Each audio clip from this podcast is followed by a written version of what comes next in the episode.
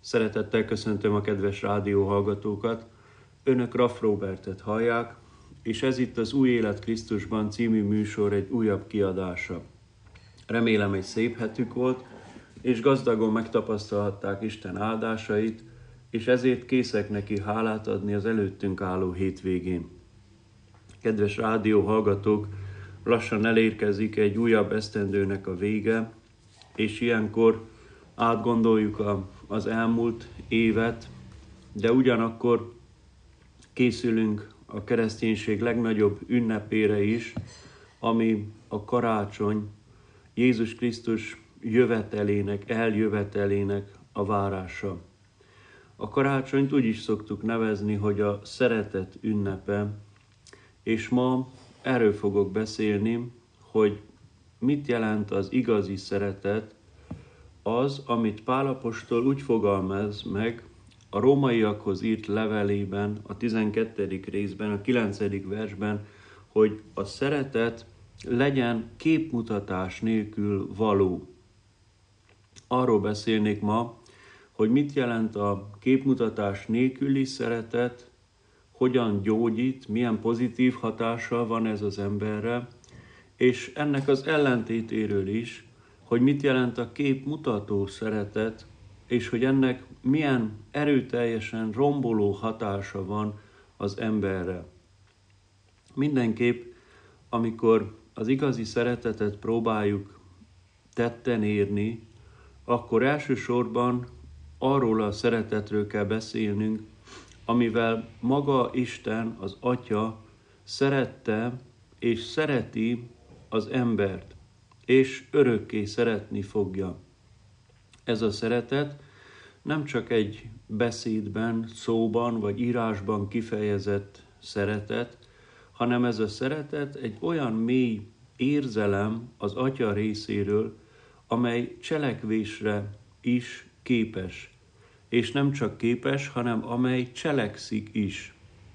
Tehát az Isten szeretete irántunk az nem csak egy olyan valami, ami a Szentírásban le van írva, és lehet fölötte jókat elmélkedni, vagy érzelgősen ragadhatjuk ezt meg, és elmondhatjuk prédikációkban, hogy Isten mennyire szeret minket, hanem az Isten szeretete az cselekvés elsősorban.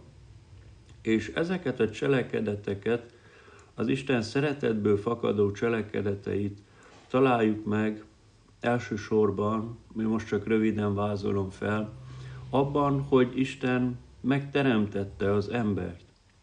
Abban, hogy Isten nekünk is életet adott személyesen, hogy úgy alakította a körülményeket, hogy mi megszülethessünk és élhessünk. Mert ez nem egy természetes dolog.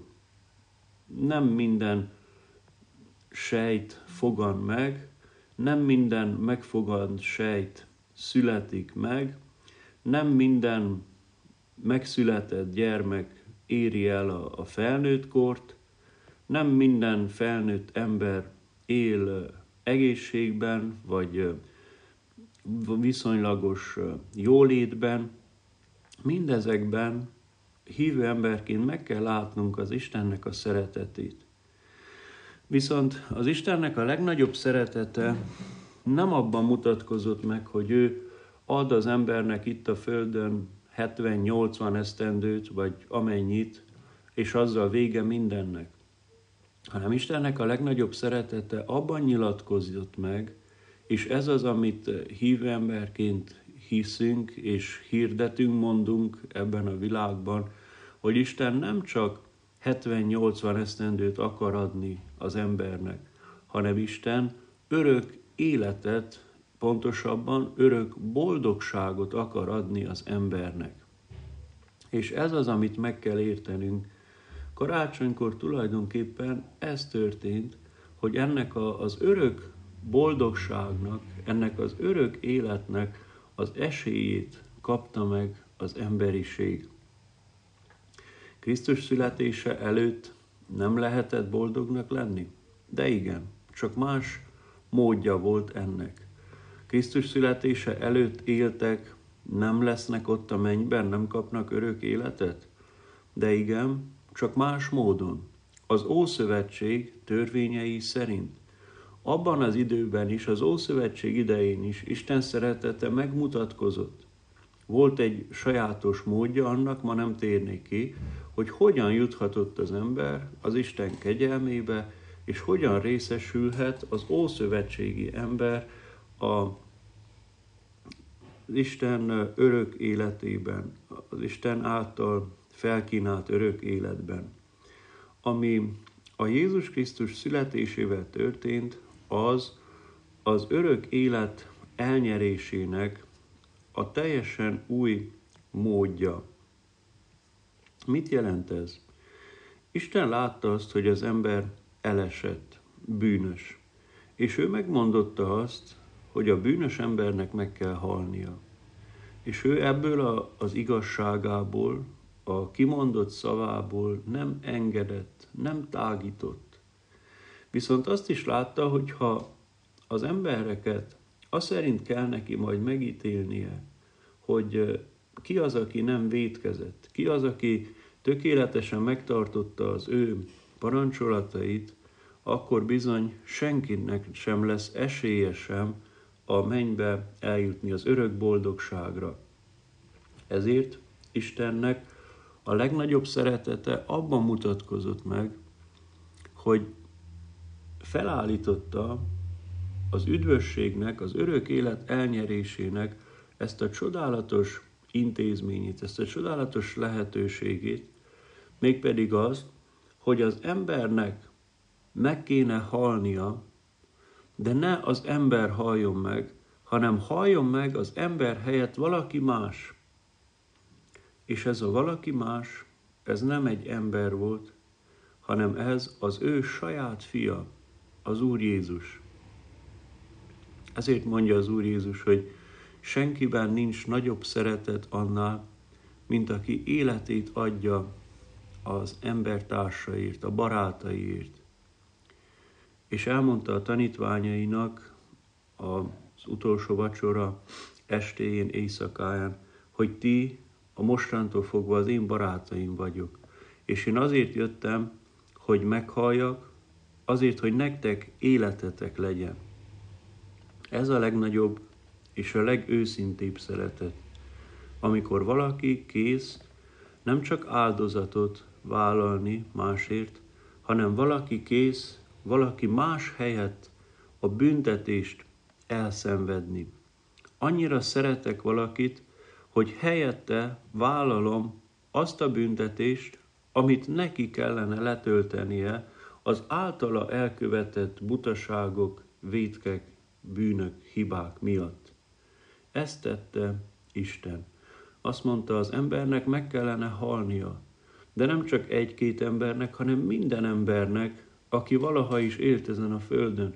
Senkinek esélye sincs az örök életet elnyerni, mert bűnös ember nem mehet be az Isten színe elé, az Isten színe látására. És akkor mit tegyünk? És ekkor jött létre ez a csodálatos megváltási lehetőség. Az Úr Jézus ezért született meg a földre.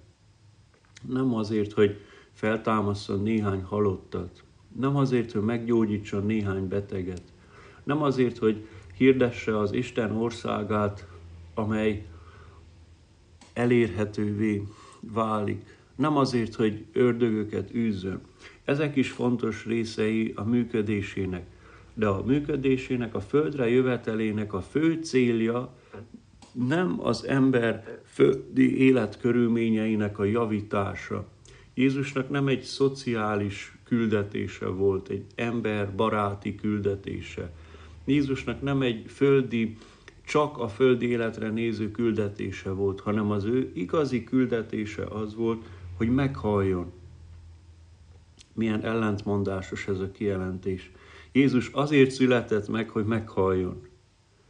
De hogy a halála ne legyen hiába való, ne legyen cél és értelem nélkül, hanem a Jézus halálának volt egy nagyon jól meghatározott célja, az, hogy abban a pillanatban, amikor ő meghalt, amikor elszenvedte mindazt, amit rám értek, a római katonák, a saját népének a gyűlöletét, a, a csúfságát, a minden verést, minden fájdalmat, amikor ő kiadta a lelkét ott a kereszten, és elmondta azt, hogy elvégeztetett, abban a pillanatban a mennyei világban Isten megbocsátotta a földön élő és él azután, attól kezdve és azután a világ végéig a földön élő embereknek minden bűnét.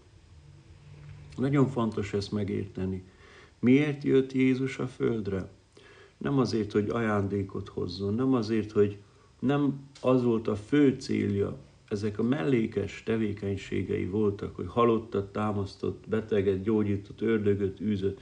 Ezek mind-mind csak jelek voltak, eszközök voltak arra, hogy felhívják az emberek figyelmét, felhívja az emberek figyelmét az Atya és az Úr Jézus, hogy itt valami fontos dolog történik, hogy figyeljenek fel arra, ami történik. Rendkívüli esemény készül. Viszont az igazi célja a Jézus születésének az a Jézus halála volt. Mert ebben lett nyilvánvaló az Istennek az ember iránti őszinte, végtelen szeretete. A legnagyobb szeretet az, amikor valaki kész másnak a terhét, másnak a büntetését magára vállalni. És ezt tette az Úr Jézus az emberiségért. Tehát amikor azon gondolkozunk, hogy milyen az igazi szeretet, akkor mindig Jézusnak ehhez a tettéhez kell visszatérnünk. Azért, mert Jézusnak ez a tette, ez teljesen önzetlen volt. Jézusnak ez a test, tette másért történt. Jézusnak ez a tette őszinte volt. Nem volt benne képmutatás, nem volt benne hamisság, nem volt benne érdek. És amikor hitre jutunk, akkor tulajdonképpen ez a csodálatos szeretet születik meg bennünk is. Lehet emberileg is szeretni. Lehet emberileg is olyan pozitív érzéseket felgerjeszteni magunkban különböző hatásokra, amelyekről azt gondolnánk, ez a szeretet, ez az öröm, ez a karácsonynak a lényege, most éppen karácsony, ez az ünnepnek a lényege, a hó, a karácsonyfa, a díszek, a ragyogás, az ajándékok, együtt van a család, ez a karácsonynak a, a lényege. Mekkora szeretetet érzünk, amikor minden jól sikerült. De ezek többnyire emberileg felgerjesztett érzelmek, és ez a szeretet, amit ilyenkor érzünk, amikor jól sikerül az ünnep, ez a szeretet nagyon múlékony, nagyon törékeny, nagyon hamar oda lesz, ahogy jön az első próba, vagy az első nézet különbség, az első összetűzés, akár a legkisebb dolog miatt is, oda van a szeretet. Vagy létre se jön a szeretet karácsony ünnepén, mert annyi a gond, vagy nélkülözés, vagy jelenleg a vírusjárvány okozta szorongás, feszültség, félelem, ezek mind-mind elrabolhatják a következő héten a karácsony legfontosabb érzését, a szeretetet. Mit jelent az, amikor arról beszél Pálapostól, hogy a gyülekezetben legyen a szeretet képmutatás nélkül való? Ez azt jelenti, hogy mivel a keresztény egyház, a keresztény gyülekezet, és most mindenki gondoljon arra a gyülekezetre, amelybe jár, konkrétan azokra az emberekre, akikkel egy helyre jár, szentmisére, istentiszteletre, hívő közösségbe, akikkel együtt tölti el azt az időt a templom padjaiban, vagy az imaházak padjaiban, Gondoljunk ezekre a közösségekre, amelynek mi is részesei vagyunk. Úgy nevezzük ezt, hogy hívő közösség, hit közösség. Milyen ez a közösség?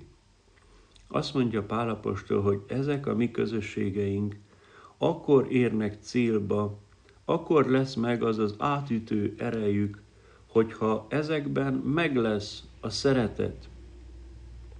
De figyelmeztet arra, hogy a szeretetet lehet mímelni is, a szeretetet meg lehet játszani.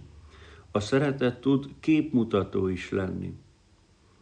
És ha azon gondolkozunk, hogy mi különbözteti meg a képmutató szeretetet, a képmutatás nélkül való szeretettől, akkor elsősorban ide kell visszatérnünk, amit a műsor elején részletesen ecseteltem, hogy az igazi, a képmutatás nélküli szeretetet maga az Úr Jézus mutatta be az emberiségnek, és ez az igazi, ez a képmutatás nélküli szeretet, ez azt jelenti, hogy én, aki igazán szeretek, aki őszintén szeretek, én nem csak szóban, nem csak arc kifejezésben, hanem tettekben is kész vagyok téged szeretni, kész vagyok érted tenni is valamit.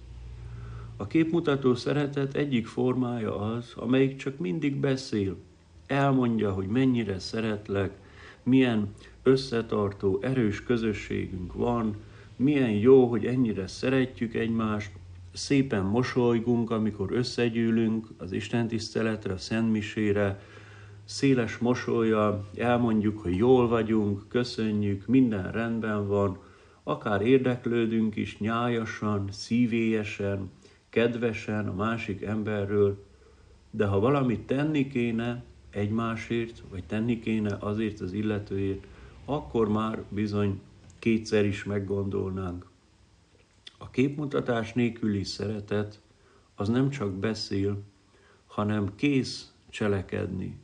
És persze, amikor előáll a szükséghelyzet, amikor érzi az ember, hogy most van az a pillanat, amikor tenni kell, akkor félreteszi más dolgait, amik talán fontosabbak is lehetnének, és kész ott lenni amellett az ember mellett, akinek most szüksége van a, a szeretetünkre.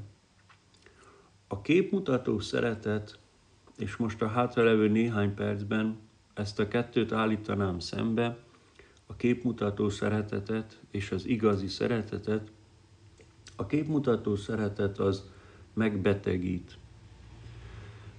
Nagyon sok közösségben sajnos kialakult a képmutatás. Mást mutatunk, mint ami a valóság. Az öltözetünkkel, a beszédünkkel, a viselkedésünkkel. Mást mutatunk, mint amit valójában érzünk. Lehet, hogy nem érezzük a szeretetet a másik ember iránt, de mégis azt mutatjuk, mintha éreznénk. Vagy akár lehet, hogy haragszunk, neheztelünk, vagy miért ne gyűlöljük azt a bizonyos embert, akivel karácsony estéjén egy gyülekezetben vagyunk, elmondjuk az összes imát, akár gyónáson is részt vesz az ember, vagy protestánsként bűnbánaton, részt veszünk az alkalmakon, megteszünk mindent, amit előír az egyházunk, azért, hogy lássák az emberek, hogy mi jó keresztények vagyunk, de úgy megyünk oda, hogy harag van a szívünkben, és ezt a haragot magunkkal is visszük az alkalom végén, akkor a szeretet képmutatás nélkül való. És az a legfájdalmasabb dolog, amikor az emberek elmennek a gyülekezetbe, eljátszodják azt, hogy minden rendben, egymással kezet fognak, béke veled, de igazából a szívük mélyén nem akarják elengedni a haragot, a neheztelést, a gyűlöletet. Egymás mellett, vagy egy közösségben, egy templomban ülnek sokszor testvérek, akik haragban vannak egymással, szülő a gyermekkel, aki talán nem is köszön egyik a másikának, munkatársak, akik neheztelnek egymásra, rokonok, akik kerülik egymás tekintetét, vagy kerülik azt, hogy egymás útjába kerüljenek, egyik, egyik kiáraton megy ki, a másik a másikon. Eljöttem a haragommal, eljátszom azt, hogy, hogy szeretlek, hogy minden rendben van, itt van a szeretet ünnepe, és hazamegyek ugyanazzal a haraggal, nehezteléssel, gyűlölettel, és semmi sem változik. Ez a fajta képmutató szeretet, ez megbetegít, mert a neheztelés, a gyűlölet, a harag, ha el is játszodjuk az ellenkezőjét, mégis ott van a szívünk mélyén, és az, úgy, mint a sav túltengésben szenvedő emberek esetében a gyomorsav marja a gyomrot, és előbb-utóbb valamilyen gyomorfekélyt fog előidézni, ugyanúgy a neheztelés, a harag, a szeretet hiánya, még ha meg is játszodjuk, ha képmutató is a szeretet, akkor is ott marad ez a rossz érzés, és elvégzi a maga gyomorsavhoz hasonló pusztító, fekélyét előidéző munkáját. Nagyon sok ember, mivel nem tud őszintén szeretni, nem tudja és nem is akarja elengedni a haragot, ilyen lelki fekélyekkel él, és azt mondja Pálapostól, hogy van lehetőség, hogy ne higgyük el, hogy ez a, a hamis, megjátszott hitgyakorlat, ez a vallásos máz, ez a minden, hogy nem lehet másképp, hogy nem lehet őszinte közösséget felépíteni, hogy nem lehet olyan gyülekezeti közösséget kialakítani, ahol, ahol nem nézünk egymásra haraggal, ahol megtörténik a, a haragnak, a gyűlöletnek, a kényes helyzeteknek a megbeszélése és a harag elengedése. A kérdés csak az, hogy akarjuk-e. Mit, mit választasz?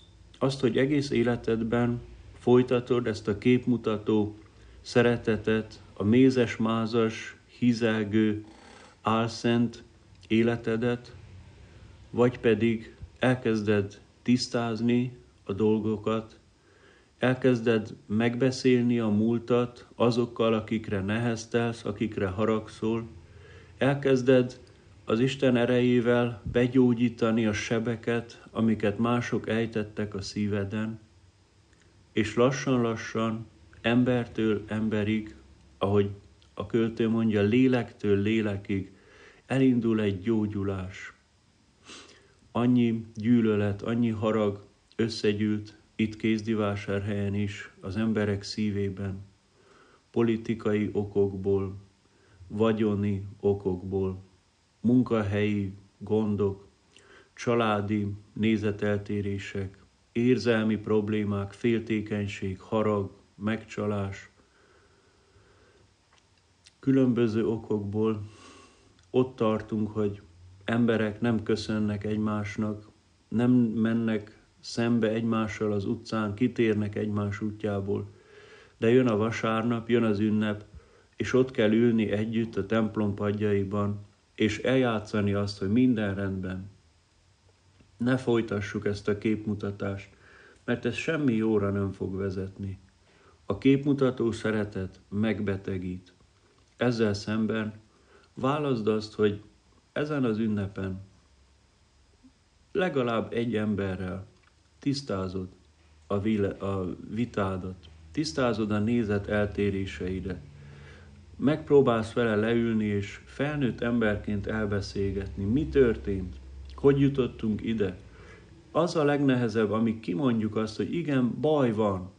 A legtöbben, mivel félnek a konfliktus következményétől, színjátszó életet élnek. Nem kell a vigadóba menni színdarabért. Elég egy-egy embernek az életét megnézni. Én mindenképp az őszintesség, az egyenesség mellett szavazok. Mert az őszinte és egyenes szeretet az a nyerő, az a gyógyító szeretet, amikor, ha fáj is, le tudok ülni azzal az emberrel, aki megbántott, vagy akit én megbántottam, és meg tudjuk beszélni, hogy mi volt a gond, mi történt, hogy jutottunk ide, és meg tudjuk nézni, hogy van-e lehetőség a folytatásra. Ha nincs, nem baj, de legalább őszinték voltunk egymással. És ha szembe megyünk az utcán, azután, ha nem is készítünk közös terveket, de tudunk egymás szemébe nézve köszönni. Ha találkozunk a templomban, akkor nem neheztelve, gyűlölködve, haraggal nézünk egymásra, hanem tudjuk, hogy nem értünk egyet, tudjuk, hogy nincs tovább közös útunk, de legalább nincs ott a harag. A képmutatás nélkül való szeretet az azt jelenti, hogy azt teszem, amit érzek. Azt mutatom, amit érzek, nem mást. Azt mondom, amit érzek. Nem könnyű, nem egyszerű, nem természetes, de Jézus ezt hozta el. És akkor lesz igazi ez a karácsonyod, hogyha létre tud jönni benned ez a képmutatás nélküli szeretet. Én azt ajánlom a kedves hallgatónak, hogy ha van valaki, akivel problémái vannak, akivel nincs jó kapcsolatban, akivel szemben úgy érzi, hogy a szeretet nem is létezik, még csak a képmutató szeretetre sem képes már, akkor próbáljon meg elbeszélgetni vele. Írásban, szóban, találkozni, és tisztázni, hogy hol romlott meg a kapcsolat, és tisztázni azt, hogy van-e folytatás, hogy milyen folytatás legyen. Mert ez az állapot, amiben most van, ez nem jó. A neheztelés, de ugyanakkor az emberek kedvéért való mosolygás, a képmutató szeretet, az megbetegít. Ne engedjük, hogy ez a karácsonyunk megbetegítő szeretettel teljen meg, hanem engedjünk utat a képmutatás nélküli szeretetnek, amely magától Istentől származik. Kérjük az Urat, hogy adjon nekünk őszinte szeretetet, hogy adjon nekünk lelki erőt, hogy a rég halogatott fájdalmainkat felszínre engedjük, és rég megromlott kapcsolatokat, amelyeket eddig képmutató módon éltünk meg, vagy kezeltünk, tudjunk jó, a helyes mederbe terelni. Ezt mondja Pálapostól, és ezzel kívánok áldott ünnepet, hogy a, képmuta, hogy a szeretet legyen képmutatás nélkül való. Ezt a képmutatás nélküli szeretet kíván, szeretettet kívánom minden hallgatónak, a gyülekezetben, a családban, a faluban, a városban, az utcában, ahol él. Isten áldja minnyájukat, önök Raff Robertet hallották, és ez itt az Új Élet Krisztusban című műsor egy újabb kiadása volt.